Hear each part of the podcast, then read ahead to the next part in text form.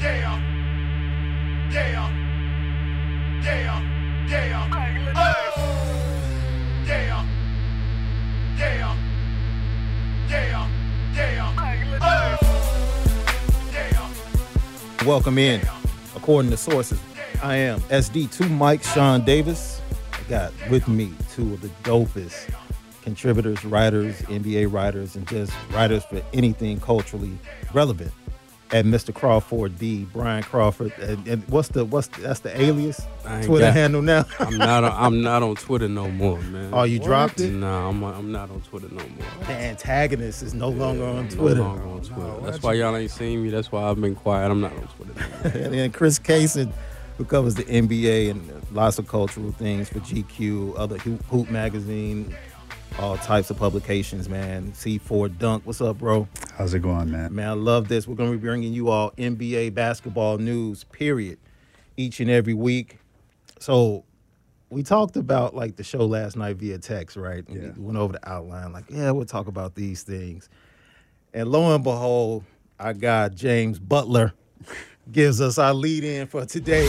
I was seeing red or whatever color was in front of my eyes. Like I was, it was emotion, it was passion. That's what it was. And to tell you the truth, this is the truth.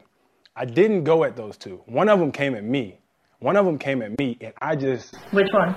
cat. Cat came at me. I, we're up in practice, and he says anybody can get this work. I said, do it to me. That's all that I said. I said every time I get switched out onto you, you pass it.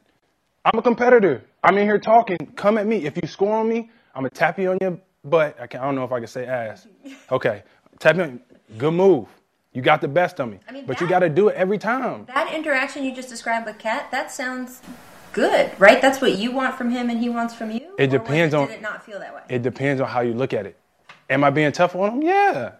Yeah, I'm that's who I am. I'm not the most talented player. Who's the most talented player on our team? Cat. Who's the most God-gifted player on our teams? Wiggs. Wiggs got the longest arms, biggest hands, can jump the highest, can run the fastest. But like who plays the hardest? Me. Gooch. the gooch. so, according to sources, that source Adrian Wojnarowski, ESPN Zone, uh, he tweeted out about four hours ago. That a lot of Minnesota players left Timberwolves practice today, energized by Butler's performance, mesmerized with him taking into the bench players and running the table on the regular. Sources said, at the end, he marched out like it was a mic drop. Butler delivered a tour de force. Uh, this is crazy because, first of all, let's speculate looking at this roster, let's speculate the five or the four players Jimmy had with him, right? Maybe um Tyus Jones. Okogie, Tyus Jones. No, but if- Tyus Jones. If we're talking third string, then we're talking like those guys who are just on the fringe. Yeah, the training Right. camp, Yeah. like like the invite guys. Yeah. Yeah. Them dudes. Like we're talking like guys who'll be two way on two way contracts or likely overseas. I told you who I thought the five was. I said it was Jimmy, Keita Bates Diop, Tyus Jones, Justin Patton, and Luol Deng. And they You thought he ran- had and old, they- thought he had old Lou Man, him? they ran them boys out the gym, man. Now, what also came out of this is that he threw a lot of verbal challenges at teammates, coaches, and the front office. And one of the things that was documented by several people that were there, according to sources, is that you can't effing win without me. You need me, basically. Yeah. I don't disagree with that. I don't disagree with that at all. Why did they bring him back knowing that they had a deal?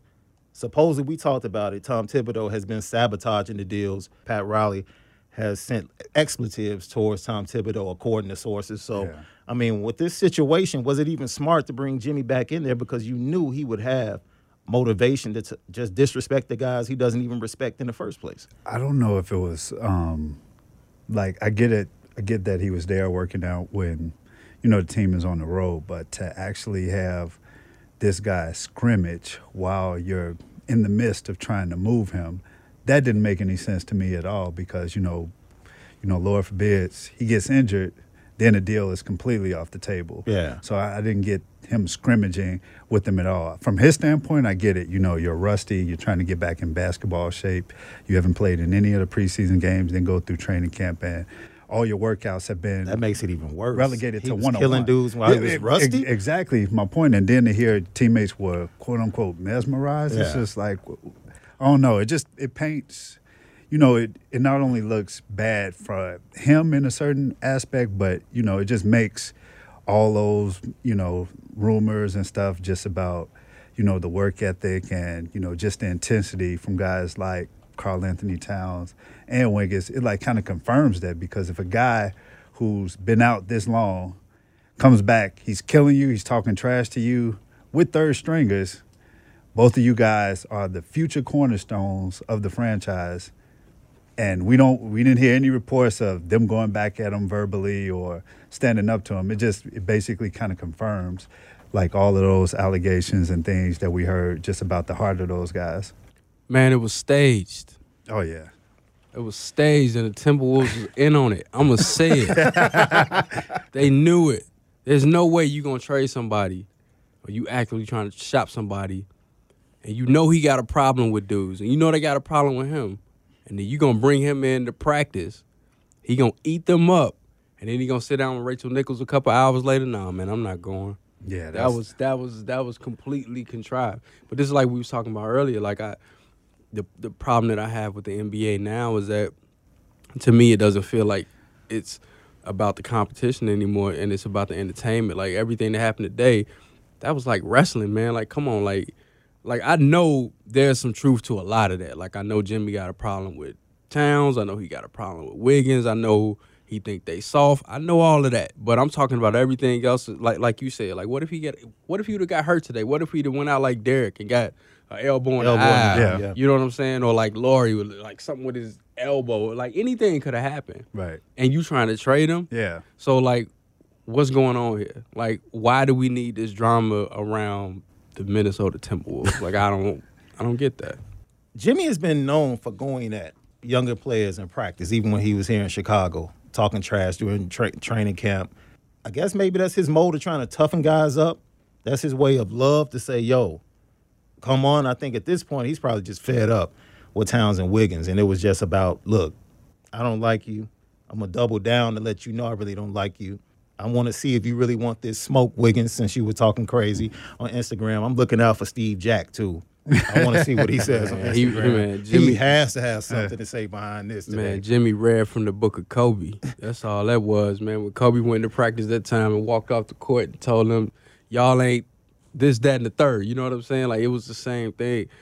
I, be personally, like I feel Jimmy. Like I get it. Like knowing how he came up and how competitive he was, seeing him in the Bulls locker room when he wasn't getting no minutes to now. Like I understand where he coming from. Like it's hard to run with people who don't have that same drive as you do. But at the same time, you know, now you being a jerk, now it's gonna be some expectations. Now you're gonna have to win. Like now you doing all this talking and making these scenes. Like anybody giving you the benefit of the doubt no more, dude. Like now you gotta like you now if you want you want to be the man, now you gotta show it. if he gets to the Miami Heat in the next week or so, you know, what's the forecast for them with Jimmy Butler? I mean, even if Miami gives up, you know what's I been think Winslow and um, Richardson, have been involved. Yeah. Um, you know, I still think, you know, they'll be what in like that mid tier of the Eastern Conference. I don't think you know adding a Jimmy Butler with who's the second uh, piece there, Hassan Whiteside. Like, yeah, that it's not a tandem that's scaring anybody. Nah, like, they all. definitely bottom bottom Bottom four in the the- East. no, not bottom feeders. The bottom four in the top eight. I think if you add Yeah, because Miami will still Yeah. play hard. Yeah, I mean, I think you add Jimmy Butler, like you know, that's a player who gonna go out there and, and compete. He can get you to the playoffs. He ain't won no series yet, Yeah. but he could definitely get you to the playoffs. So According to sources, the Phoenix Suns relieved Ryan McDonough of his role as general manager Monday.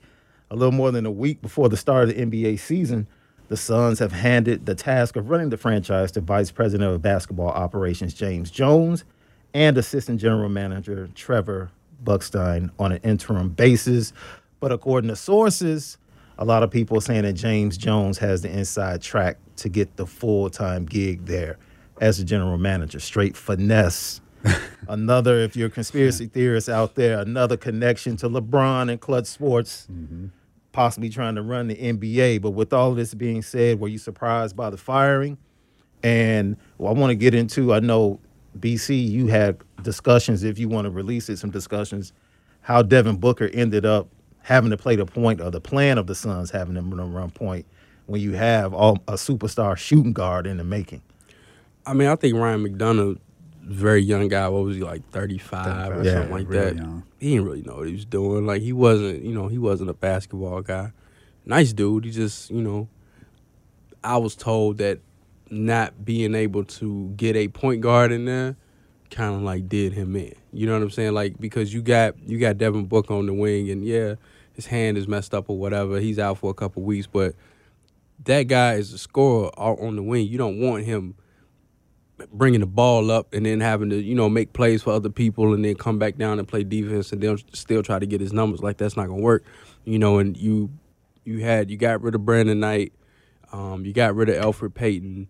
Tyler Ulis. Tyler Ulis, um, and then not to mention, you know, they had Bless on there at one point. You know, Isaiah Thomas at another point. So they've had all types of positions filled except that point guard spot, and you know, like that's a huge hole. Like that's a, especially in the West. Like you can't you can't go up against Yeah, because you're going up Golden against a top point guard almost every night. Houston and Yeah. Denver Yeah, and Blazers. Portland, you know, and the Lakers. Like you can't go up against some dudes. You ain't got no point guard. You definitely can't go up against them with your best player being your primary ball handler. So, you know, that was just, I you know, it was shocking. I guess in terms of the timing of it, but you know, some people in and around Phoenix kind of saw that coming, and they kind of saw the finesse happening. So, So the finesse has been going on as far as James Jones for oh, most definitely. Definitely. Well, I mean, I, I mean, and then you talk about the whole clutch sports thing and LeBron. Like, LeBron has kind of had his handprint in Phoenix from afar for a very long time. You know what I'm saying? So this is just a continuation of that. Yeah, I mean, I wasn't. Um, it's Phoenix, and if you just look at the track record, the last what five, six years, just the coaching firing, the like when they had Goran Dragic there, they had Bledsoe, they had like Knight. At one time, they had this three point guard lineup. It's just it didn't. It seems they were doing these experiments that just weren't working, or they like felt that they were bad, so they could experiment. And having Devin Booker, bona fide scorer, I can get the logic in, you know, saying, well, look at how it worked out for Houston and James Harden. We're putting the ball in his hand, we turned him into a playmaker. Two completely different players. Their body, their build is different at all, and you want to definitely uh, go with a player's strength and not, you know, have him thrown into something he's never been accustomed to. So far, so not surprising at all. And I think um James Jones is not a, not that bad a choice. I mean, he's going to be learning on the fly. But I just remember conversations when he was with Cleveland and Miami. One of the brightest minds, like in the NBA, could sit and have a full on. I think the last time I spoke with him is uh, during a road game when Cleveland was here, and he basically like held court in the locker room, and it was just like a ten minute conversation with a few reporters on just the CBA, and you know um, just forecasting things five years from now. This is a guy who obviously knows, you know, what he's doing uh, when he get in there. So I don't think that, you know, this will be a deer in the headlight situation. And like you said, the clutch sports thing, you know, does help them a little bit. I don't know. It's still Phoenix. Yeah. You know, at the end of the day, so I don't know how much it helps them. It does. It doesn't hurt at all. But you know, just the fact that it's Phoenix and looking at the track record the last five year owner, uh, Sarver, and you know, just the way he's handled things the last few years didn't surprise me at all. I'm not convinced clutch sports is like that deal. I don't I don't I've yet to see that. Like I don't I don't I think I think it's more about the name as far as like who it's associated with. I don't really know if it's really got that appeal quite like that. Like about as far as the clients or like just being Just able to like you know, just influence. You know what I'm saying? Like yeah, okay. Like I look at James Jones, yeah, he got that clutch sports relationship, but I think you know bigger and beyond that is you want your GM to be relatable. You know what I'm saying? Like and, and this is a guy who just got out the league. You know, like you said, this is a guy with a great basketball mind. So he can kind of you know he can kind of build a team like he's played on you know championship caliber and championship level teams. So mm-hmm. you know he knows what that is, but the clutch sport tie-in, you know, everything circling back to LeBron. I don't really like that, man. Like that's low hanging fruit. Yeah. Yeah. Davis going to pull up, shoots from 22, knocks it home. 33 points in a must win performance for AD and the Pelicans here in New Orleans. Left wing Rondo fakes on the three, drives the lane, sends it out to Davis. He'll fake on a three. AD drives hard and flushes harder with a right hand. According to sources, Chicago Zone, New Orleans Pelicans star Anthony Davis, he signed with Clutch Sports. That was back on September 23rd, where he made it official. Rich Paul, the agent, also boasts clients such as LeBron James, Ben Simmons, and John Wall. Now we have a news the three teams that are on Anthony Davis's wish list to be traded to if things don't go well in New Orleans this year. I believe it's New York, Boston, and LA. So of course, Clutch Sports in the center of this story, looking at that influence, non-influence. But with that being said, I talked to Brian almost a month ago, and you were telling me the rumblings about this list that AD was putting together. Yeah, yeah.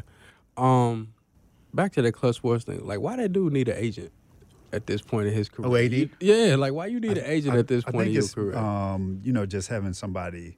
You look at what they're connected to as far as like entertainment and off the court things go. I think that's one of the main reasons to have that type of agency in place, just so you don't have to worry about it. So I think it's um, a lot. Because think about it.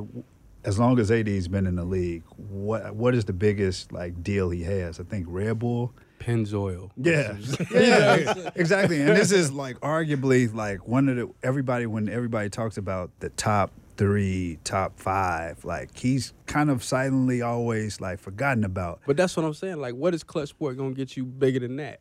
You know what I'm saying? What they gonna get you like a like a like a movie role or something, speaking role in the movie commercial? Like, I'm just trying to understand. Like, when I heard that he signed with Clutch Sports, my first thought was like Ray Allen. Like, remember when Ray Allen was like, "Man, I don't need no agent no more. All I need is a lawyer." Yeah, that's Yeah. a that's a you know what I'm saying? man. To like read over this paperwork and make every make sure everything is good. Now, you know, AD is a great, phenomenal player, like, but he hasn't really had that off the court impact like Yeah. that. You know what I'm saying? So if you think signing with Clutch Sports is gonna get you that, all right, cool. But I mean, I think at this point, you know, name recognition alone. But on to the basketball. Um, Is AD, is he a Nike dude? yeah, Okay. Nike dude. Um, I don't expect him to be in New Orleans too long. Yeah, too much that- longer. You know what I'm saying? Like it's it's just a matter of where he gonna end up. Player option in You know, 2020, I'm- right? I'm hoping, I'm hoping he make a play to come to the crib. That's just me. No, Like, uh, that right there, you would need the pieces. Well, I mean, are you, letting what? go? You, well, he a free agent in what? Two years? Player option years? 2020, but next yeah. summer is the summer that most players have been using with one deal, one year left, Yeah. to go ahead and say, "Look, I don't want to be here. Yeah. Let me go." I mean, the Bulls don't really have that. You know what I'm saying? So like it's like you would either have to try to come up with something, get a third team involved, and like try to you know finagle it that way. But um, I But mean, he wanted to be here, though. Yeah, I mean, I would say, yeah, I would say so. I would say so. Um, New York is nice too. I think we, I think we talked about that. Like, Yeah, you know, did. it, it might have been a possibility of him linking up with uh, Kyrie in New York, but looks like Kyrie gonna stay in Boston, so that may not happen. But I mean, AD will be like that dude in free agency whenever it comes up. Like, if he doesn't get traded in New Orleans before his contract is up, like we'll be talking about him the way we talk about LeBron every summer. Yeah, I agree. I just look at you know with players been using that that last year to kind of demand a trade, and you look at the returns That teams teams are getting. getting. Yeah, it's just like for Maybe that type of 50, 60 cent on the dollar. Yeah, exactly. For that type of guy, like say if he did say, "Hey, Chicago is where I want to go," we know how the Bulls operate in terms of business. What Yeah. are they going to uh, be like? All right, look, we're not giving up Lauri. We're not giving up. Well, any deal involving Anthony Davis have to involve Larry. Martin exactly. Yeah. And, and I don't know. So now you put the Bulls like y'all got to make a decision. Yeah, and, and exactly, and we've seen you know with the Bulls they Yeah. have a tendency to hold on guys, you know, probably too, Too long. long, yeah. or you know they kind of overvalue them. I mean, Lauri is promising, you know, just in the next what five years, but when you look at what Anthony Davis already is, do that does that front office pull that trigger? You get that dude. And he draws. Well, Right. well, I'm Yeah. just saying you get him if you're in win now mode. If you're not in win now mode and Yeah. you still trying to, you know, build Exactly. Mm-hmm. and groom and all that, then nah, don't waste your time.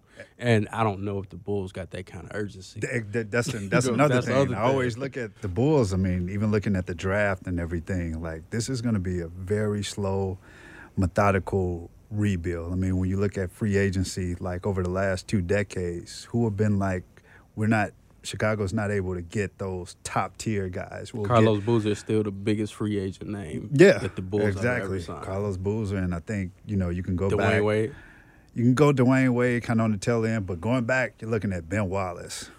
Wow. Yeah, we're talking. Don't get me about that. started on Before that. that, it was like Eddie Robinson and like Yeah, Barry. I mean, Yeah. you look at the free agency track record here, and it's uh, poor. So I just look at if AD does say, you know, I want to go to Chicago. What is the sense of urgency from this front office, and you know, will they pull the trigger on that deal? Because now, when you do make that deal, if you're a Gar and Pax, now the pressure is on to win. Now I don't know if they're ready for that pressure.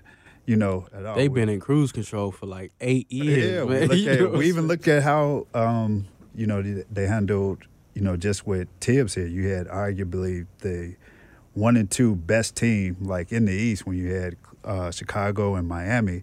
You know what your need was. You know you needed somebody next to Derrick, and they they brought in Rip Yeah. Hamilton. They've never know? they've never made an aggressive move. Yeah, like like even with trading Jimmy, like they waited a year to get the same deal Mm-hmm. with Zach LaVine coming off a torn ACL. You know what I'm saying? Like Right. they've never like Very swung for the fences in Yeah. any single like in any move they've ever made. So, I mean, like I said, the only way that happens is with AD would have to play out his contract in New Orleans, become a free agent, and decide. and decide to come, come to. Chicago. And once again, like with all free agency, they come to Chicago. You get the free dinner, you get the tour, you get you know, hey, look at the new the Jordan statue is inside. He You- from the crib, so that ain't that yeah, ain't that, that that ain't doesn't that appeal. doing That's, that's, That's- not going to yeah, appeal that's not to him. to So you're really not you're You you're not have to- selling him on like Chicago. You're right. selling him on what we're building here. I mean, and when I look at the Bulls, just the last, you know, after the Tibbs era, everything is slow, methodical. And then you got to think about the coach. Yeah, yeah. Fred, look, what this is last year. Yeah. I don't see Fred coming back. I don't either. I, who Does do he you- survive the full season? I think so. Yeah. Who do you? I mean, you think about it. You bring in another coach if you're Chicago. Once again, we talk. We talk about placing expectations on your franchise. The Bulls are not in a win now mode. So Absolutely not. yeah, so you're I in a position to where Fred can ride out his contract. I mean, you're looking at you're trying to see what Fred can do with this young group. You bring in another coach. Now that pretty much just you know does like a 180, and now okay, now now what what are the expectations? Man, you you mentioned playoffs to John Paxson. It's almost like he saw a deer in front of his car. He's hitting the brakes like, Yeah, it's like, whoa, no, whoa, no, no, like, don't hey, talk about that. Like we're still developing. It's one like- day at a time. Exactly. One day And at I a seen time. enough of Fred Hoiberg to know what he can do and what he can't do. I'm not convinced. According to sources, you already mentioned it at uh, Boston, a Boston uh, Celtics fan night. Kyrie took the mic and uh, he said this.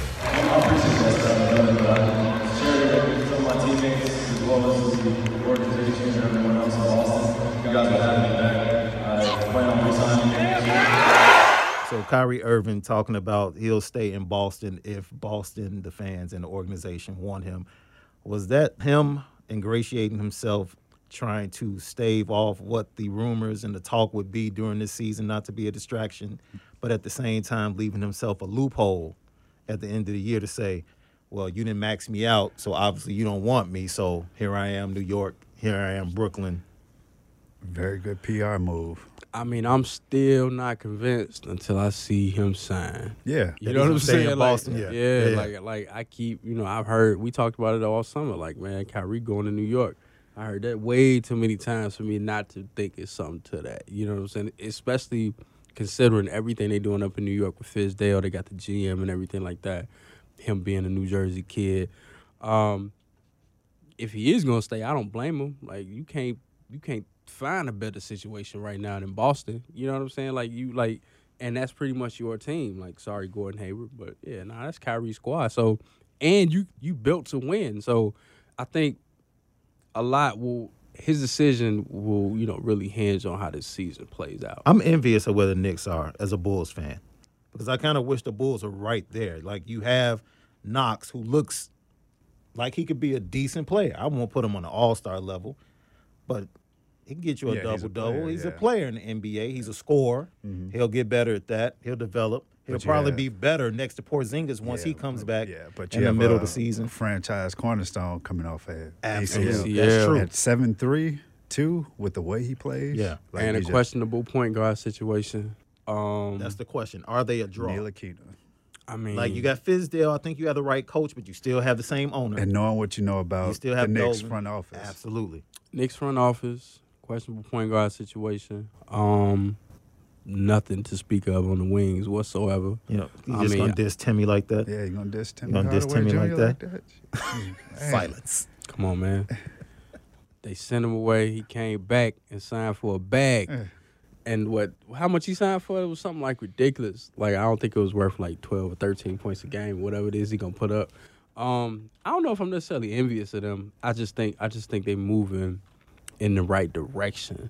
If Dolan can somehow manage to not interfere and let them people do their job, yeah, I, th- I think New York could be one of those destinations. And I, you know, Four I- years, seventy-one. Woo. Hey, they was they was spending. They that was summer, spending. They was you know. spending Joe- money. Joakim got paid. Oh yeah, and that's I mean that's another situation. What I, they gonna buy him out, right? Uh, he, I mean, he's chilling. Yeah, he so- chilling. You know, he he. If they had bought him out and somehow he had ended up on that Minnesota roster, I'm I'm not Oh, man. sure that Lou what happened Alding- today look, goes the same Lou way. Alding is up there. Anything can happen, man. In Minnesota, um, and then you got um, wait, what else? New York got one other thing going on. I, I just forgot. It slipped my mind. But, um, anyway, back to Kyrie. I just think, man, like Boston is a great situation. I think he's comfortable. I think he understands like the position he's in. Like now he's the man in the East. Like he understands. Like LeBron is over there now, and the mm-hmm. East is like up for grabs, and Yeah. you got the best team in the best position to win. You got all of the pieces. You got all of the young players. You got the vet mix. You got the solid coach. You got the smart GM. Great organization. Great town. Like why else would he leave? So, but I believe that when he signed, Best team in the East, no doubt. no question. Oh yeah, yeah. When you look at depth and everything, and just going back to his comments, great, great PR move. I mean, knowing what we know about Danny Ainge, that's one guy we talk about being hesitant to pull the trigger. Yeah. That guy will He make will pull he the will. Oh, make yeah. the Yeah. tough decision, you know, and deal with you know the PR mess, you know, afterwards. So we we see saw the Isaiah Thomas situation, and now we're looking at Kyrie's Ir- uh, situation. The guy's just coming off a two knee surgery.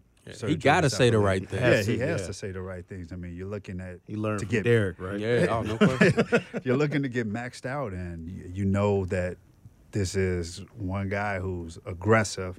He like he'll go at all costs to make you know put his team in the best uh, position. So I mean, looking at that, and then looking at hey, you know, maybe Terry uh, Terry Rozier, you know, depending on what Danny Ainge is thinking, like, hey, you know, we got a pretty solid point guard. You know, if things don't work out with Kyrie, so I don't know. I'm looking at that situation. It makes sense for Kyrie to stay there. Will Danny Ainge give Kyrie max money? That that's going to be Yeah, That's gonna be- be You think so? Think about it. I mean, we we we already know what type of talent Kyrie is. That's unquestionable. Look, we're talking about injury history. Well, like when we go back, Kyrie's been Hurt every year. every year. I have not met anyone that believes in Kyrie more than this guy. Yeah, I, and trust me, I love Kyrie's game, but when we're talking about injury history, that's something that factors in in those front office conversations. So Yeah. I'm looking at that, and what is Kyrie? 25? Maybe it's Yeah. a three year max. Yeah, players have maybe been doing those short- yeah, maybe, shorter maybe, contracts. Yeah, I can't see them signing him for a five year max, especially when we're look, talking about lower body injuries. Well, the thing with Kyrie, even with his injuries though, like They're fluke injuries too. they fluke injuries, but then he always come back and kill. Like he never loses anything. Like he's the only person I've ever seen who gotten hurt this many times and has remained as good and in some cases even better. oh yeah, you I know mean, what I'm saying? uh, like his skill set is not. Yeah, he has the game to endure athleticism. yeah, like Yeah. so. I mean, you can kind of like it's like Rod Strickland almost. You know what I'm saying? Like he's he's low to the ground. His skill set is like crazy, and you know injuries is just something you got to deal with. I think you get. I mean, I think that's the reality of today's NBA. Everybody gonna get hurt. Yeah. You know what I'm saying? Like, Yeah. your, and your best player is definitely gonna get hurt. So, I don't know, man. I, I I think GMs. I would like to think they understand that. I mean, because you want to talk about Max as somebody that's injury prone. Look at Anthony Davis. Right. You know what I'm saying? Like, ain't nobody gonna hesitate to throw the bag at him. And obviously, he hasn't been quite, you know, as hurt as much as Kyrie. But I mean, Kyrie got championship experience, got a ring, and everything like that. So, I don't know. I like you said, nobody probably believes in him more than me and his daddy probably. So I definitely think he's a max player, man. I think Boston, they got some good cooking up there. I don't know if they're gonna hang on to um, Terry Rozier. He's like, uh, he reminds me. I'm hoping he's not the dude that was backing up Russ. Oh, Reggie. Reggie. Yeah, yeah, yeah. Reggie I'm, Jackson. I'm, I'm really hoping he's not like him because I like his game a lot. But Yeah. um, other than that, man, like they got a whip. So definitely best team in the East. Kyrie would be crazy to leave. Yeah, I agree with that.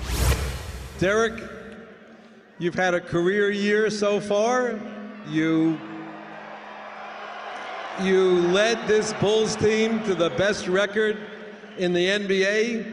You are the youngest MVP in NBA history.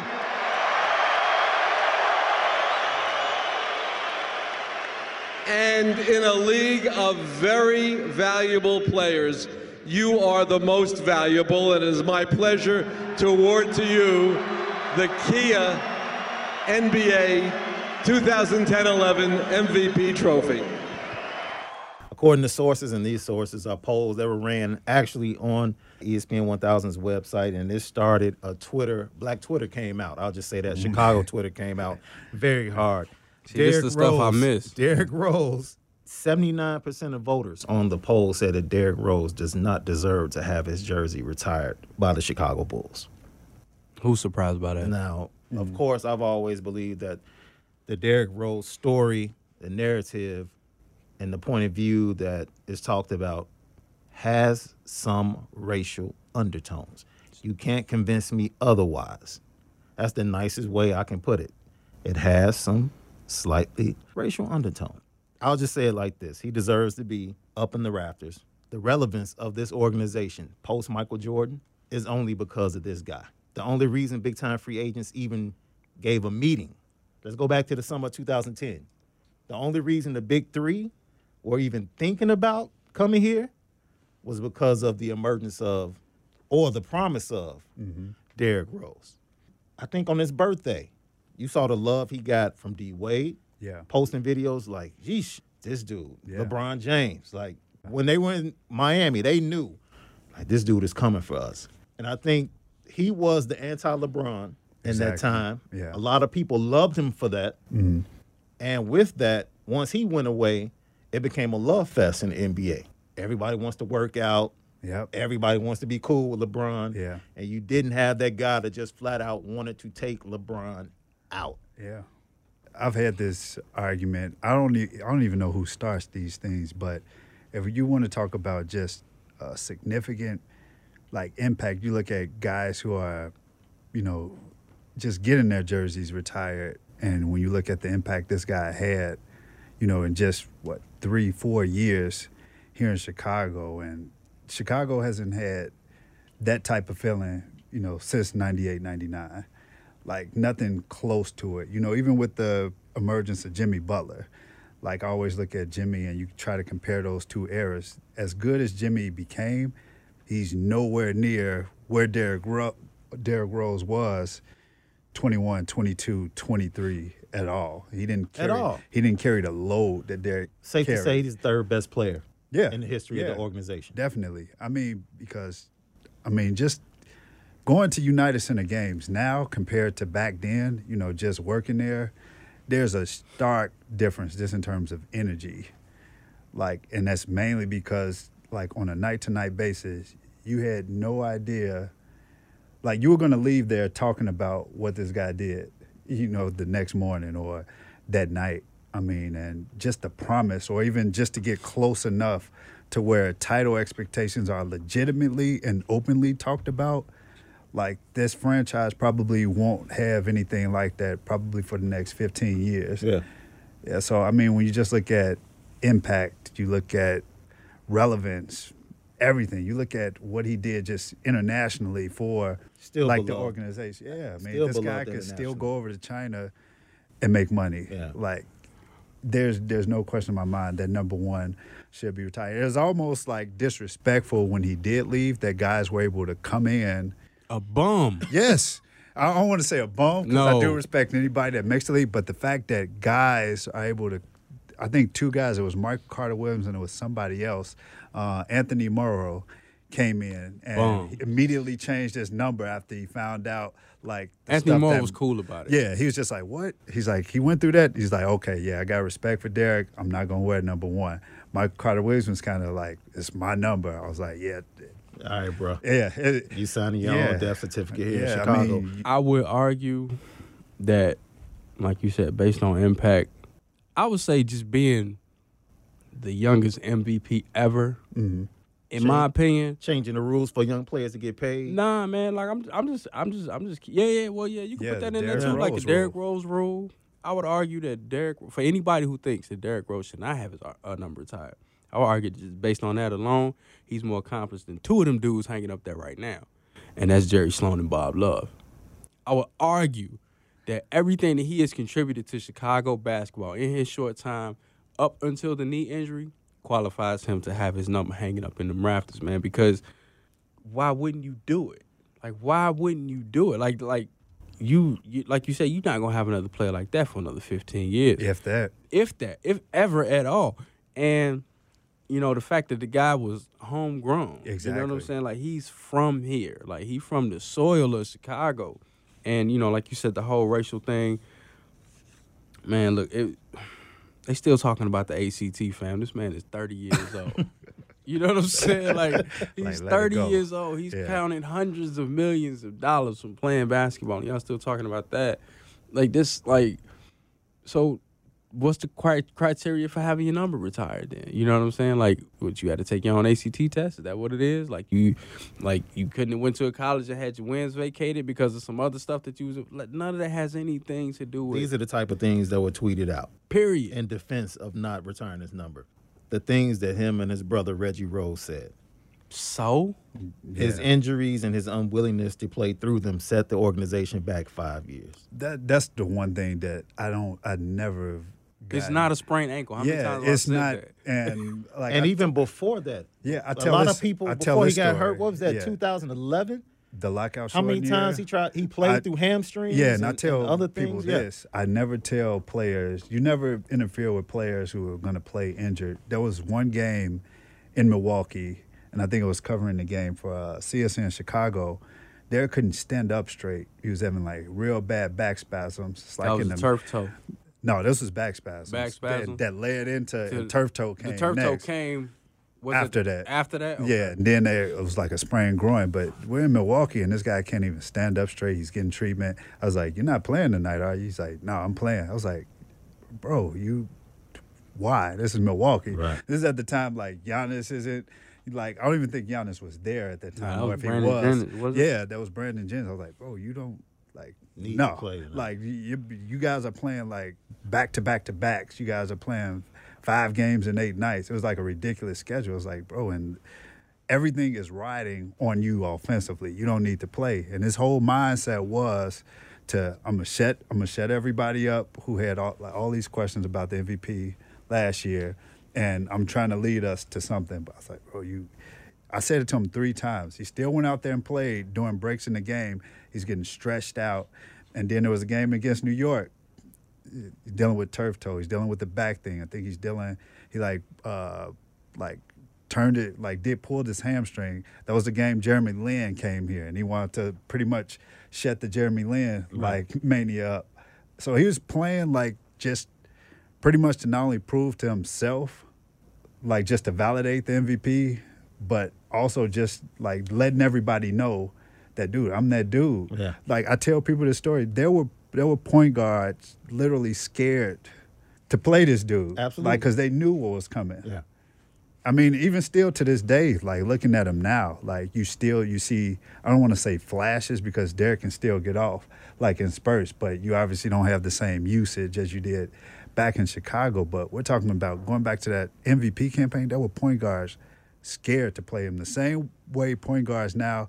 They kind of know what to expect when they get from uh, when they're going against Westbrook. It was almost double that going against Derrick just because the way Derrick moved, like there's nobody in the league. I think the closest comparison now that I, when I watch somebody play, I was like, man, he reminds me of Derrick. Is uh, Dennis Smith Jr. from Dallas. Just the way they move, but even Dennis, how athletic he is, nobody stops on a dime, contorts, moves like Derrick did at all. I don't think we'll ever see like a point guard move the way he did. So I never got the whole injury concern. Guy sits out with a torn ACL whose game pretty much has been predicated on being able to play that that kind of shifting torquing style. Like I never got like just our expectation. One thing that did um, like I think that Adidas campaign kind of made it look bad, the whole return series. So you built these expectations on him returning and he didn't. But other than that, I don't get how fans can question a guy like wanting to sit out, you know, because of a serious like injury like that. So I never got that. If I was Derrick, I wouldn't want my number hanging up here. The way, not the way y'all played me, the way y'all treated me. That that's just me. Like, nah, don't hang my jersey up there, man. Y'all kicked me to the curb, and I'm from here. All I want, all I want to do was win. I know he don't think like that, but that just be my. Yeah, that's a guy who signed a five year max, no no opt out yeah. at 20, 23. I mean, he's just a G for the way he handled it. I mean, I know he got mad. I A lot of absolutely times. got Oh, mad. yeah. You know what I'm Oh, saying? yeah. A lot of Absolutely times he did. got mad and cussed and you know said all types of stuff, but you know publicly, he kept it cool, man. Yeah. You know I don't I don't think Derrick is the type of person to, like really hold, hold no grudges or nothing like that. I think I think he get it and he understand, but I mean if you ask him, obviously he'll say he deserved to have his number, you know, hanging up there and and have it retired. I don't know if the Bulls feel that way, and I think that's probably that's that just adds to that legacy of them not appreciating and respecting the greatness of the players that have come through there and helped to make that franchise what it is. Yeah, I tell any fan, man, I hate to get biblical, but you know, it's a passage where, you know, Jesus was talking to the Pharisees and they were asking him who he was and questioning him about who he was. And his question back to them was, Who do men say that I am? Right, And that's the same thing I say to fans or anybody that doubts Derrick Rose. Who do the LeBrons, D Wade, who do they say that this guy is? Mm-hmm. And if you go based upon what they say, hang that banner right up there with the championships and the likes of Sloan and uh, Bob Love, as BC said. Let's I, I respect them dudes. KD, right? Along with Kyrie, news about him possibly moving on. Also, news today about Klay Thompson, according to sources, maybe ending up in Los Angeles, where his father, Mychal Thompson, won championships with the Los Angeles Lakers. He's still there, ESPN LA, and also commentating on Lakers broadcast. And then you had Draymond Green, I believe, who also is looking to get paid. Golden State Warriors going for four championships in five years. Uh, you have to expect wear and tear. Oh yeah. You have to expect that this will be one of the most trying years, one of the most difficult journeys in this championship era that they've had out there. With all of that being said, when all the dust settles, who stays, who goes, and do they win it all? Are they about to break this joint up. Yeah, I do think they they win it all. The one thing that I do see, like if Draymond is expecting max, I don't I don't know if they give that to him at all. And he's like probably one of the most integral parts there. We all see, you know, Steph, Klay, and you know just how prolific they are in terms of shooting. But when we look at what who's the engine, who's been the engine uh, of that team, and just how you know guarding one through five, and just you know carrying the ball up, and just all the little things that Draymond does, that's irreplaceable. So from his point, from his standpoint, I definitely you know think he's going to want the max. Like, will they give him the max? I can't see that. And we're then talking. Let's say if Cousins, when he does come back, say if he regains form of you know the Cousins we've seen the last two to three years, Yeah. that makes the that makes the decision even tougher. It's like, hey, we love you, Draymond. Hey, thanks, but you know, we got a six foot eleven dude that can pass, shoot, like still better than you know any center in the West. Like, hey, That's interesting because I don't think a lot of people they l- overlooked that. That's an insurance policy. yeah, oh yeah, yeah, definitely. the I cheap. mean, then you Boogie? at- Cheap premium. yeah. Pit stop. I don't think he's gonna be there. You don't think he wants to be there? Not want. I think he gonna. You know. Um. But if everybody's leaving or they break it up, I mean, what's the incentive to stay? You know what I'm saying? Like if you if you if you talking about Klay might be gone, Draymond already said he not taking less. I think Klay stays. I think I don't know why they. Well, let's just say. I mean, let's just say if Klay breaks out, Draymond said I'm Yeah, out. before it was anything, it was the Splash Brothers. So I can definitely see KD, that stand. like what you stand for? Yeah. I mean, them, you know, these teams. more shots. I mean, I guess, but I mean, you know, these these championship kind of teams like that, they all have a shelf life on them, and you know, once once you've achieved your goal of winning a championship multiple times, then it's like, what are you still doing it for? Like, like, like, at what? Like, you got to start chasing something else. And you know, for some guys, it's gonna be money. For other guys, it's gonna be their own team. Um, so I don't know. I mean, we know one person ain't going nowhere. That's Steph. Yeah. Like that's a fact. So it's like, what do you do now? But I mean, I'm of the opinion that KD is gonna bounce. I think Draymond is out, and if you lose KD and Draymond, and even if you retain Steph, Klay, and Boogie, Jordan Bell, you know what I'm saying? Like you got to start looking at that bench, and you got to start, you know, like who else can you plug in? Because you lose those two guys, man, you you lost a lot. Yeah. So and I mean, and that's irreplaceable. And then what do the Golden State Warriors look like then at that point? You know what I'm saying? So it's a it's gonna be a real interesting this season. I don't, I don't necessarily think it's gonna be interesting. I think most people got them as a favorite to win the championship Yeah. again. But next summer will be very interesting. That wraps up our first segment right here. According to sources, when we come back, yeah, hold up. It's a new segment we got. Check it out. And I'm going to have to throw my boy BC under the bus to jump it off for the premiere Hold Up right here, according to sources. Chris Case and Brian Crawford, Sean Day. You're listening to According to Sources with BC, SD, and C4 right here on A2S Network. But wait, hold on, hold on, hold on, hold on, hold on, hold on, hold on. You say, yo, ho boy, what? Yo, ho boy, what?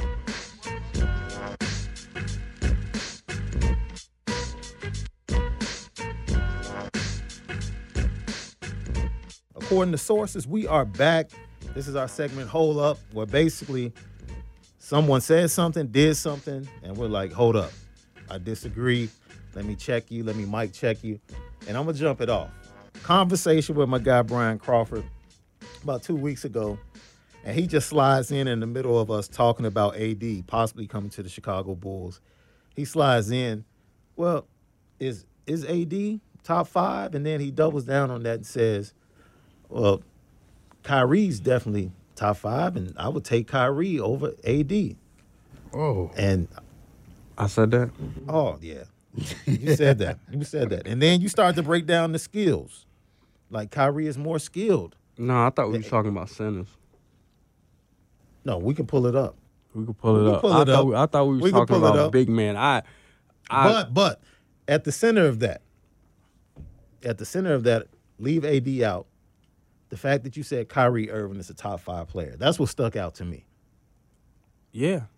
To me, In your mind, I told you, no one believes in Kyrie To Irving me, I- yeah, I think- And I- you said name five players. That's how we got started. Name, Yeah, name five, five. players. I- and and then we went on to the who did I give you? I about- gave you. I gave you Steph. I think I gave you like two or I said KD, three. LeBron, Steph. KD, LeBron, and Steph, and then I went Kyrie. I think we had Bang on the conversation. He threw in Harden, uh, Yeah, I had Kyrie. I forgot who else. and I we had. threw in AD. Yeah, he was top five, right? We said that was top five, and you were like, no, I think you put Kyrie over AD and bumped him out the top five. And then we started talking about the skill sets of big men, and you said Boogie had a better better skill set than AD from a shooting, passing standpoint. That's semantics. Is Kyrie Irving a top five player in the NBA? No. Hold up. Hold up, BC. No. No. Nah. All right. No. Who who's the like who who's the top five? I mean, what? Okay. The, the obvious said three. the obvious Steph, three Steph, Bron, KD. KD, Bron. Then who you got? AD, Anthony Davis. right? I know That's somebody brought up Giannis. Do, do we really? definitely do we dis- really got? You know, I, I know. You know, this guy's won. He's been back to back to MVP, and I love Steph. Is he really top three? Steph. Yes. I- mm. hey. Is he really top mm, three? Hey. When we talk We can about, put it on the table. That's we a talk- legitimate I mean, question. he's a like I've had. I've had my. generational shooter. But when we you talk about LeBron, KD, AD, like those are those guys don't come around often. I think people just give him a pass and automatically put him in there.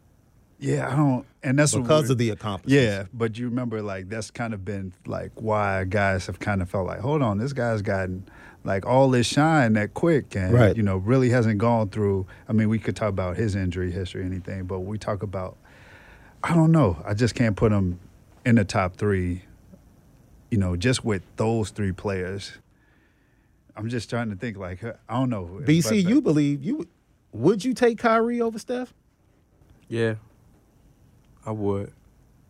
I mean, and you know, and not even like the injuries aside, like I, I just think I don't know. It's The just- 15 it's just- finals proved it for you. I mean, it's just something about Kyrie's game that appeals to me, you know. And it's not that I don't, you know, and I get accused of being a Steph hater all the time. I'm not. I'm not as convinced or sold on Steph as a lot of people might be, um, because I think Steph obviously has a great team around him. Whereas I think Kyrie really and truly was in a LeBron situation where it was just those two dudes and they had to carry the load. And, you know, you've seen Kyrie carry the load a lot. And I don't know, like, watching the finals last year, how many what how many 30 point games did Steph have? And it didn't even seem like that. He had like three of them or something like that. Sometimes he gets lost in the sauce, you know what I'm saying? Where his his 30 and his 35 don't feel the same as the 30 and 35 that Kyrie gives he you. So, definitely struggled in game three. you know, yeah. so I He mean, definitely I struggled in game three. you know, I I don't know, man. I'm I'm very I don't even know how how, how I could describe myself about Steph. I'm like indifferent. Like I appreciate what he does, but I just don't see him through the same lens as everybody. Would you take Kyrie over Harden? Yeah, Really? yeah. Well, I told you he believes in Really? Kyrie more than anybody I've ever met. well, More I than mean, anybody. James Harden ain't never won. I've seen James Harden quit. I don't care what nobody say. James Harden did have an opportunity to cement Yeah, he his did. legacy in that game seven of the Western I Conference mean, but Finals even last when we year. go back to Kyrie, we can always say Kyrie had LeBron, and that's that's he's going to be kind of graded. I'm not going to say like closely, but it's kind of like the Pippen syndrome. Like your greatness is kind of taken for granted because you played next to a great player. like a you know once in a generation type player. Here's what I can say about Kyrie that I can't say about them other two. I've never seen Kyrie not show up in a big game. I can't think of one time that Kyrie has not shown up in a big game. And to me, like that, that stuff matters. You know what I'm saying? Like game seven, James Harden, come on, man. I think he that's happened what twice in his career, maybe Mm-hmm. two or three times already. Like in the biggest game of like the season career. Was that the game six against San Antonio? Yeah, I mean we can even go back to You know what I'm saying? KC. Yeah. Yeah, when they. I mean, you want to talk about when he, was yeah, in the finals Mm-hmm. against against Miami, no show. You know what I'm saying? Like so, them type of things. I don't, you know, I don't forget those, and I'm not one of those people that get hung up on like regular season stuff because like I've seen enough regular season basketball to understand what the difference is between that and the playoffs, Mm-hmm. and I put way more stock in the playoffs. So keeping it in that perspective in the playoffs, I ain't never seen Kyrie not show up in a big game. So that to me, that counts a lot. So he's top five. But for once you. ag- but I'm once- going back to this conversation. Once I had again, that- we've never seen Kyrie in the playoffs without two three. Well, two, three. Without two three. It's true. There's there's a lot. There's a lot when you, when all you have to do. Kyrie's one of the best scoring guards in the league, but when you got two three next to you, a lot of stuff is taken, you know, off your plate. Yeah. Yeah. So I mean, like I said, I agree with you. I love Kyrie's game, but like I said, you still play next to two three. I mean, yeah, yeah. I mean, I mean, a lot of people sneak Giannis into that top five. uh, I, s- I still can't. I can't. Has his Put game up there. plateaued? It's like, I, what's the next step? Because I feel like we know who he is, Mm-hmm. and we know he can dominate and be a top ten player Yeah. without question. Everybody keeps saying like, you need a jump shot. You need a jump shot. if It's he like, getting to shoot, is that it just that? Yeah, if he getting to shoot that thing, it's over. Me personally, because he got everything else. You know what I'm saying? He's like, It's that simple. I mean, he's a much more athletic version, very obviously shorter than like Porzingis. Like it's kind of like the exact same thing, except Porzingis is a better shooter, but you know, obviously not quite the athlete, but rebound, block shots. you know what I'm saying, make plays. Giannis can obviously run the floor and handle the ball. The only thing he's missing is a jump shot. What hurts Giannis is where he plays. Yeah. Yeah. You know what I'm saying? Like Yeah. it's Yeah. Milwaukee. Giannis reminds me a little bit. I'm surprised the comparisons aren't there, but a little bit of a, you could say a more aggressive Pippen. Hmm. You know, just based on length, what he can do on both sides of the ball. I don't know as far as his game plateau because I even look at there are certain guys you say if he had this, he would hit the next level. But when you look at the way the game is played nowadays, it's kind of soft. So even if teams are backing off away from them, like let's give them like five feet, let's play them like five feet away from the three point line. That's more a driving range, and this guy mm-hmm. is long. So we're talking about you're going to give this guy a driving edge. You got you're going to give this guy a lane to the basket, and all it takes is one dribble. He's at the cup. So I don't think like certain players, they're so good at one thing that they do that all that time you put into this one thing that you need to get better at. Can you translate that to the game option? I mean, that, that's that's kind of what separates good from great is being able to take something that you learn, implement it into actual game. There's very few players that that do that. So Yeah. I just look at when the game starts like basically it's muscle memory. I know how I'm gonna get my points. I know how I'm gonna score. Uh, Am I really gonna settle for like a, a 23 footer if I'm Giannis? And all I I know All I have to do is the it's same one thing dribble. I've been doing. Yeah. I put the ball. I mean, I mean, you know what? The fact that we can't even like come up with a consensus top five is an I indictment mean, on the game. and then out of sight, out of mind. We haven't even mentioned Kawhi. no, Was he top five before he got injured? he was never top five. I think Wow. the, the jury is kind of out on Okay. him. Just being in that Spurs system, we all know how good you know he is, but I think he still has that stigma that hey, guy, you is a byproduct of You- the system. He played next to a Hall of Fame. Yeah, I mean, and then who you was the anchor? Hall of Fame coach, Yeah. and now I think last year would have proved a lot.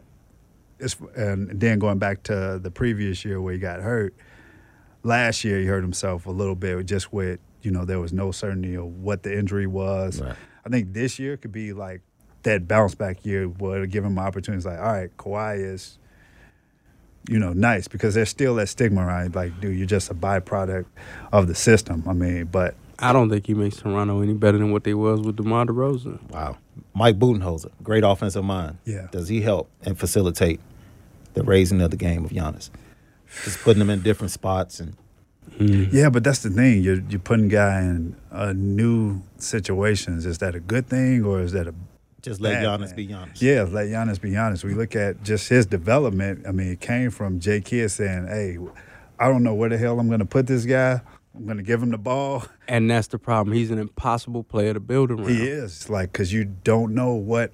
We And he can do good at. everything. Yeah, so it's You like, know, so what do we- we add yeah, around him? what do you we- do? Do we? We got Khris Middleton. We got we got shooters around him, but you know, is that necessarily what's what's gonna like take you guys to the next, next level? level. Yeah, it's certain players like that that they're that damn good and just complete their anomalies. Also, like how do you build around them? Like, I- Russell Westbrook. yeah, it's just like like how do you how do we build around you to complement you, but you know still knowing that I don't know that's that's very That's difficult. dispositionless basketball BS. Next up, it's time for our NBA predictions for the season. We'll get into it coming up according to sources.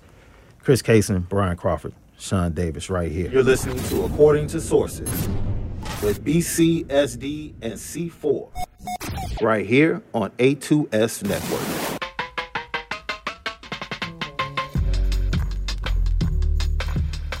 Welcome back. According to sources, time for our NBA predictions. So we're going to give you our rookie of the years. We're going to give you our conference champions, and then eventually we're going to give you the NBA champion. So let's start with the NBA rookie of the year. Is it hands down for you? Is it Ayton? Everybody, some love for Doncic. I think Doncic is getting a lot of love for rookie of the year. He's going to have the ball in his hands a lot out in Dallas. Man, hell if I know. I'm gonna be honest with you. I have no idea who gonna do what. I'm going to go ahead and take a. I'm going to step out, jump out on a limb, take a dark horse. All right. I talked about him earlier I'll in, the, follow in the podcast. I'm just going to go ahead and take Kevin Knox. He has the opportunity with Porzingis out. Yeah, I think he's going to get the hands. touches. I think he's going to average, I'll say, 17, 8, something like that. He's in New York. If he does 17 and 8 in New York, he'll be there at the end of the year. Then I'll go dark horse too. Who's the Bridges kid in Charlotte? Mikal Bridges? That dude is a monster. No, that's not Mikal. No, that's you're uh, talking a rookie for Charlotte. From Michigan State. Miles Bridges. Miles Miles Bridges, Bridges. beast. Watch out for him, man. Like, gonna I go don't know, dark- boy. Hey, dark dude- horse Miles Kemba Bridges, Kemba huh? Walker still got that ball in his hand. Yeah, I know, I know, but Malik man, Malik Monk is over there too. That's true. Yeah, yeah, Malik yeah. Monk That's true. I don't know, man. It, was- it like Malik Yeah. Monk has been looking good too. Yeah, In yeah. preseason. and will Yeah, get he gonna get shoot it. the hell out He the will ball, get too. His shots up. So all right, so let me rethink that. I think um I, you know what? This ain't really dark horse, but I'll say Bagley in Sacramento. Mm. Because I think he gonna get all the damn shots out there, man. Like like who is he competing with? Uh De'Aaron Fox. De'Aaron Fox, Bogey will get some shots. and uh who else? Is who's the kid on And the Buddy wing? Hield. Buddy Hield. Buddy Hield.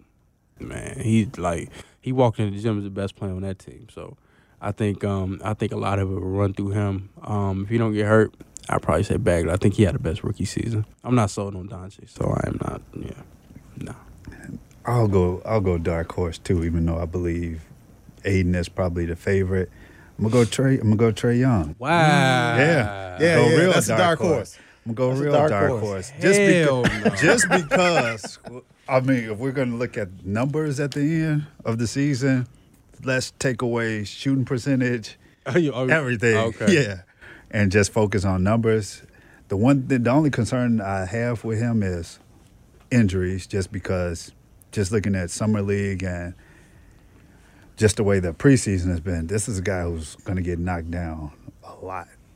I mean, a lot. I mean, he's very, like, even if he does add size, like later on, like this is a guy who's still, you know, maybe six feet. So he definitely has to find different ways to be able to get his uh, shot off. Is he six feet? He Kemba.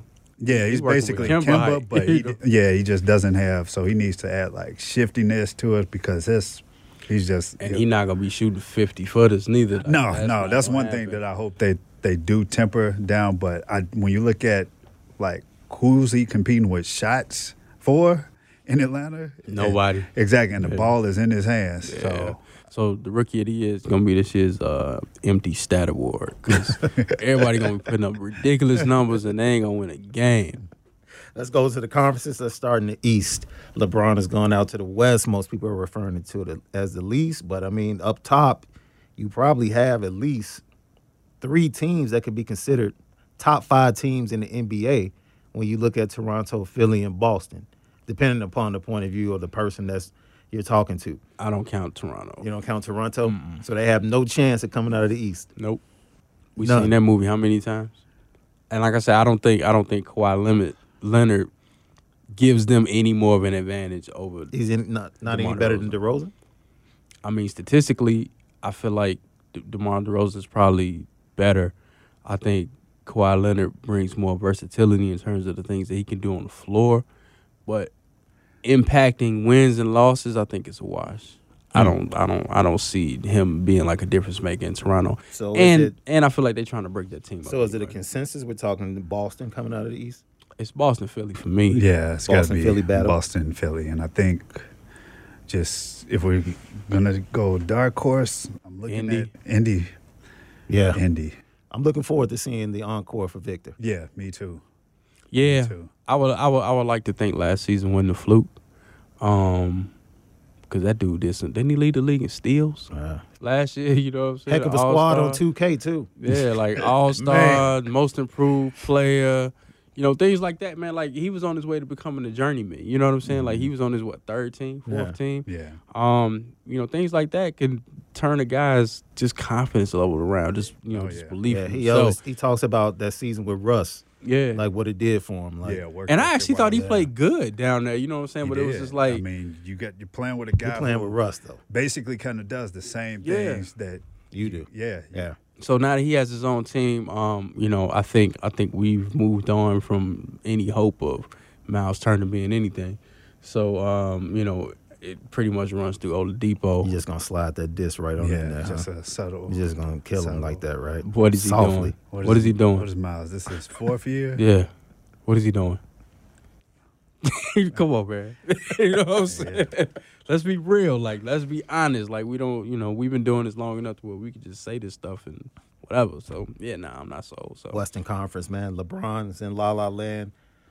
All the hustle and bust will be out there. But when we look at the nook and crannies of the Western Conference, highly competitive. Is it top heavy?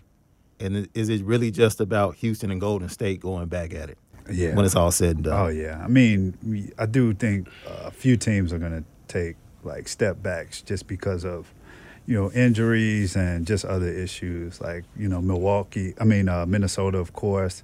San Antonio uh, definitely is going to take a step back.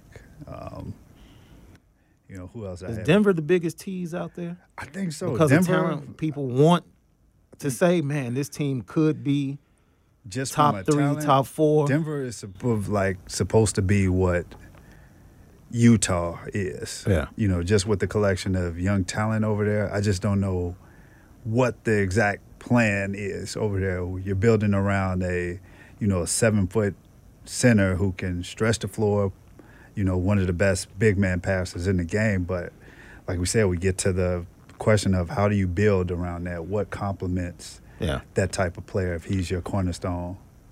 there, the I think the weakest link in Denver is probably Jamal Murray. I'm not really convinced he's the point guard that you need for what it is you're trying to do out there. Is he a point guard? Yeah, that's the other question. Yeah, yeah. You know what I'm saying? and, like uh, that's the Gary other Harris, question. uh, Yeah, pretty much. And they like they're interchangeable. Yeah. you know what I'm saying? Like they they they're basically wing players. Don't they got IT up there? Yeah, IT is over there now, and it's gonna be. I already know what's on his mind. Oh yeah, Yeah. he's trying to yeah. He's so trying to get that bag. Yeah, man. So I, I mean, Denver, on paper, talent wise, they got a lot of pieces, man. I just I've seen enough of them over the last couple years to like not be sold on them at all. Like I'm like, th- didn't they miss the playoffs like the last? Have, have they, they made missed the, it. Yeah, they were very close um, last year. They're always like one of those Yeah. teams that are right there. Yeah, they like they the always bubble. miss the playoffs. They for like lost. a They lost to game or two. Minnesota Yeah, Yeah, in game that- what game eighty two. Yeah, last game of the season. Yeah, Yeah. play-in game. and the same thing happened to them like the year before, right? Like Yeah. they came within like a game or two. Yeah, Um, and I think I think that may have to do with Jokic a lot. Um, because I don't I don't know if you could really you can win games obviously, but I don't know if you can compete at a high level if that's your number one option. You know, I think I think they have to put some people around him. And I mean, even you know, even with all of the things that he's able to do, I don't know if he's that dude that can put you on your back. You know, put a team on on his back and like get them where they trying to go. So, man, I'm not sold on Denver.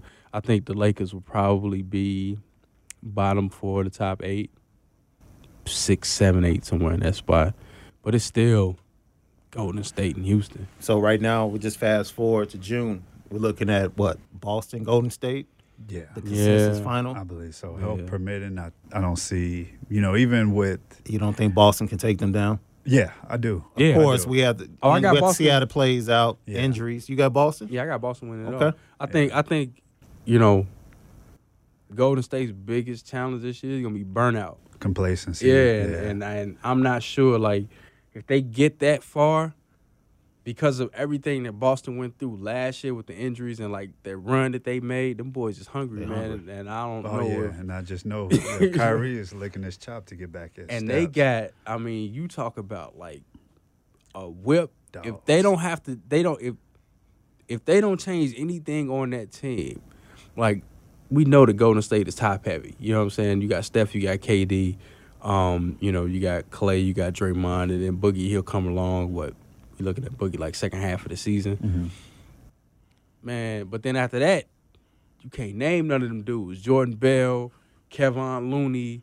I mean, that's nothing when you got Livingston Jaylen is still. Brown. Yeah, Livingston I mean, still there. man. You I- still, I they still still got, got- Terry Rozier. They still got, got Jaylen Brown. pulling that off. Man, they got You got them.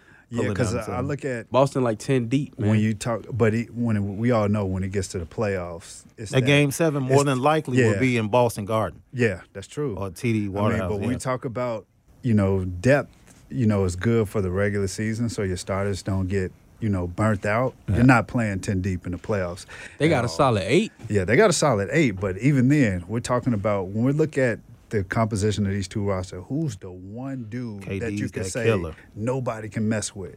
Like you can kind of say uh, Steph, Kyrie, they're going to cancel each other out. Nobody's really stopping either or. You're looking at Jaylen Brown and Tatum.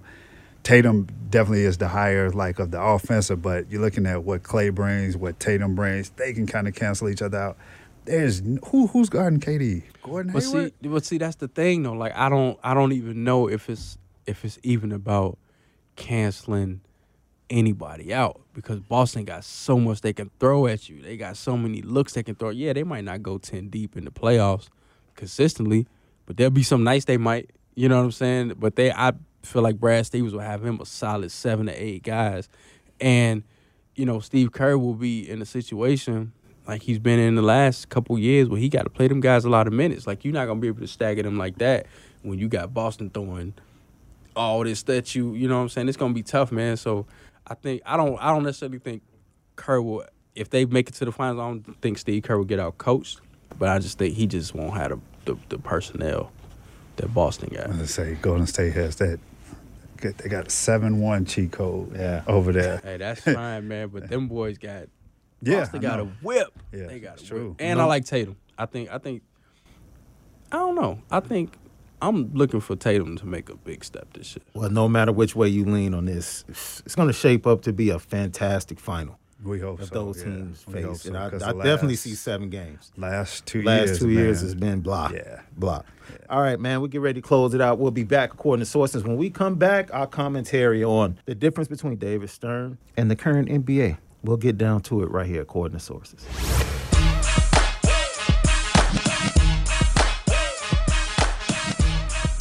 Welcome back according to sources. Sean Davis, Chris Casey, and Brian Crawford. We talked about before we started the podcast what David Stern did for the NBA, the globalization of the NBA, and what Adam Silver's purpose and his mandate for the NBA is. The difference, what the game was and what it's become. And BC, you talked about how it's upset you.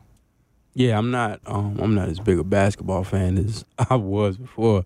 I probably in the last three or four years, I probably watched less basketball than I have in the last fifteen.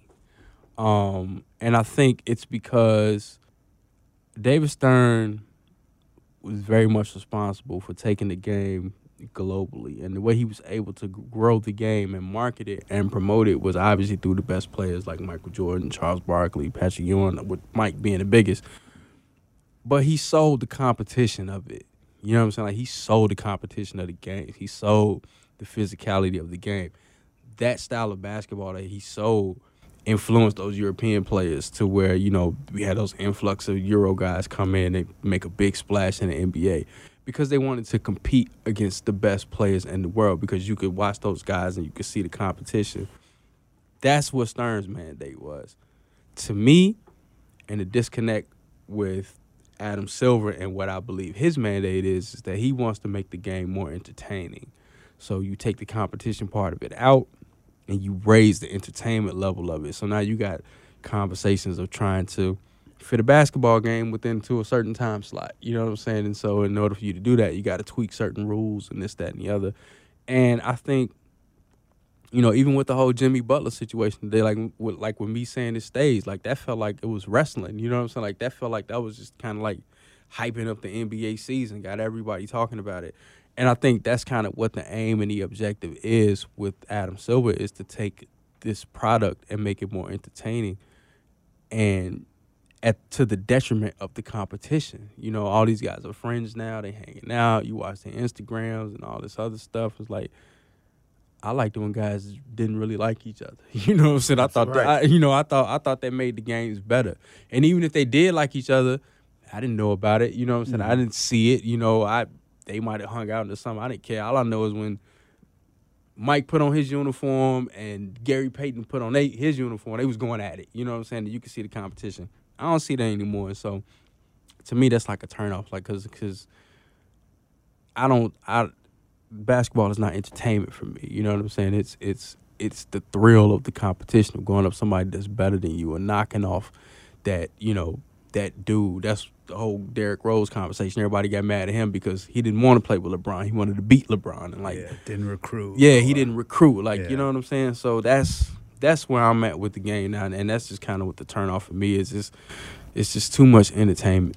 Yeah, I mean, it looks just like, you know, when we look at now, quote unquote, positionless basketball, that's basically, you know, positions were basically created so basically people could identify, you know, certain things. And now the game is more fluid now. So anybody can watch it and really know what's going on because there's no, there's nothing technical involved anymore. Like the fundamentals are kind of, slowly but surely start to be, you know, drained out of the game. We even look at now how that's influenced the way kids are playing, what kids are working on now, like going to high school games now. It's not like it used to be. So it's affected almost everything now because the game is more layups and threes now. It's basically become a layup line. Like we look at some of the rule changes, defense really doesn't matter anymore. Like defensive players really like don't matter anymore because you're gonna still need to be able to shoot like a corner three. Like when Anthony Roberson gets back to OKC, I was like, man, what this guy got paid, but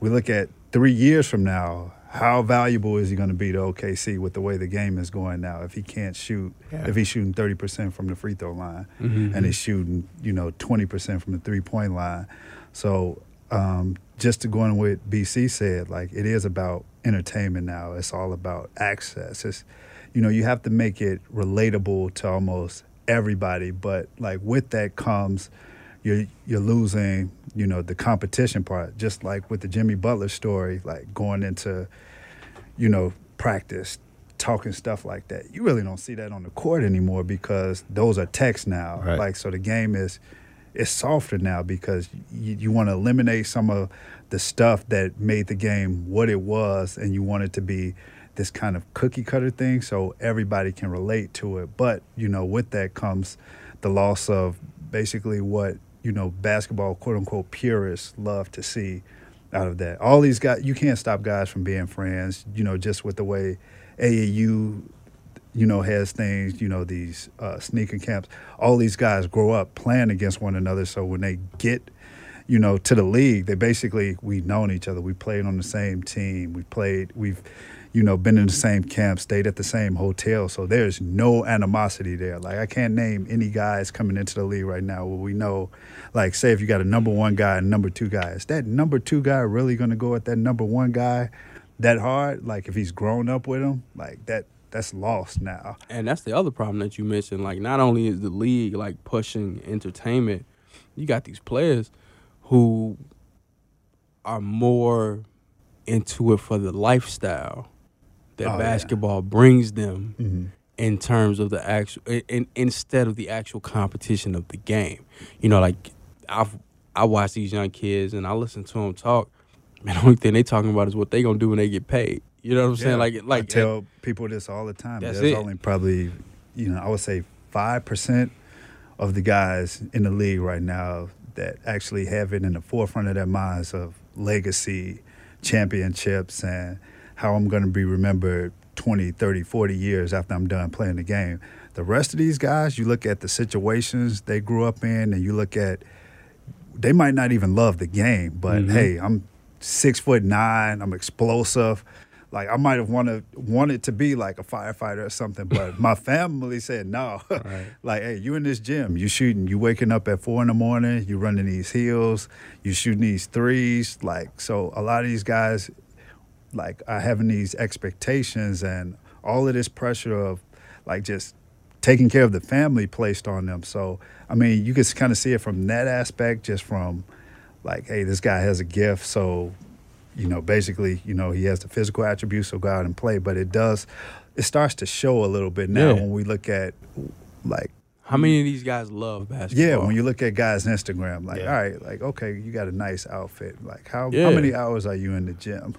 Like who, who who was it? You that told me like Denzel Valentine had a stylist as a rookie. As rookie. Like, come on, man, as give a me rookie. a break, yeah. dude. Like, what is like styling? What? Like, come on, man. Like, what you doing? Right. And like, what do you need that for? You should be wearing sweats every damn day because you should be in that you, gym. You you in and out the gym. You, you know what I'm saying? You, right, you're a rookie. You ain't got time to dress up. You're getting donuts. Yeah, you know, and and the last piece of that is I think all of this has worked to rob at least for me, some of the joy out of the game is because all of this has created a fan that is, for lack of a better term, dumber than they were before. Like you know what I'm saying? Like these fans don't really know because the product is the same no game, matter where you, know, look. so like they don't understand the essence of the game. So, and really and truly, all, the only thing they know is what they read, and what Mm-hmm. they read is like people who shaping these entertainment narratives about this game, and they're trying to fit into this neat little box. And so, when you come with something, when you start having conversations from an actual knowledge perspective, that gets frowned upon because like, nah, this ain't what we talking about because that's not how it goes. And so, it's almost become like a, I don't know, man, like a like a bougie ass club that I don't even want to go to no more. You know what I'm saying? Like that, like like that's what it's become for me. So But it was the low key spot. yeah, it was you know what I'm popping. saying? Yeah, Yeah, and when right, everybody right. else when it was the found hole out- in the wall Right, and yeah. it was jamming, but then everybody else found out it was popping, and now it's like, you know, the hole in the wall and it turned into like a big old building in the back. Now everybody else can come in and it ain't fun no ain't more, fun no man. more. So, at, 15 to 20 years from now, I see just box scores with 180s to one Oh, 170s. no yeah. question. Yeah. Yeah, just with the way the game is going now. I think A something bunch of all star games. Yeah, I'm, night I'm- after night. something's going to have to change eventually, be, just because you can't have a league to where like there's no suspense at Yeah. all, especially when it's like created and created suspense. Like just like with Golden State, I mean, that's almost like a once in a lifetime thing to where you're able to establish it, that type of talent the way that they have, and you know, getting KD over there put them way over the top of everybody else. But That's a red. That that Yeah. whole roster is a red yeah, flag. that's yeah, that's a rarity. But Yeah. you know, when you start to have like two or three, four teams with three all stars, then I think it comes to a point like, all right, like hold on, we're gonna have to step back and you know find a way to get control of this because 15 to 20 years from now, I see the game with the way the rules are being changed. We're basically going to see a product to where we're just watching layups, dunks. Yeah, with all Yeah. that being said, in 15 to 20 years, most people are saying that the NBA will become the number one game worldwide, replacing the NFL. Oh, I do see that. So, from a business standpoint, they feel like they're right oh on yeah, track. yeah, Absolutely. I don't see myself being interested. That's according to sources, man. Sean Davis, Brian Crawford, BC. What are you working on, man? I know you're doing some stuff over at the Final Call. Yeah, man, I'm doing stuff that's totally not basketball related, man. Everything social, you know, social social justice, socially active. I'm in the streets telling these stories, man. Like I still follow the game. I still keep up with, you know, my brothers, you know, Chris and everything that they writing.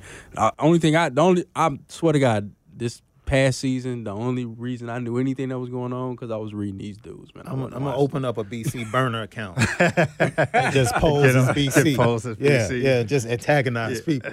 C4, I know you did doing stuff with GQ over the summer. Great stories, one on ones. Yeah. Uh, what else you going to be working on during the season? Uh, of course, covering the Bulls. Yeah, definitely some stuff with uh, Bleacher Report, um, and just uh, a bunch of other publications. Uh, the Score is one of them. Um, yeah, but just basically, you know, with GQ, I'm like one of the main writers now for just you know talking to athletes, entertainers about nutrition, diet, things like that. With Bleacher Report, I'll be doing some Bulls coverage. Um, the Score also I'll be doing some NBA stuff over there. So, you know, just basically trying to find, craft, create stories and, you know, just great content now instead of just the usual stuff we're seeing out here. All right, just three dudes that came from the game, been in the game, trying to give you the game right here, according to sources. See you next week.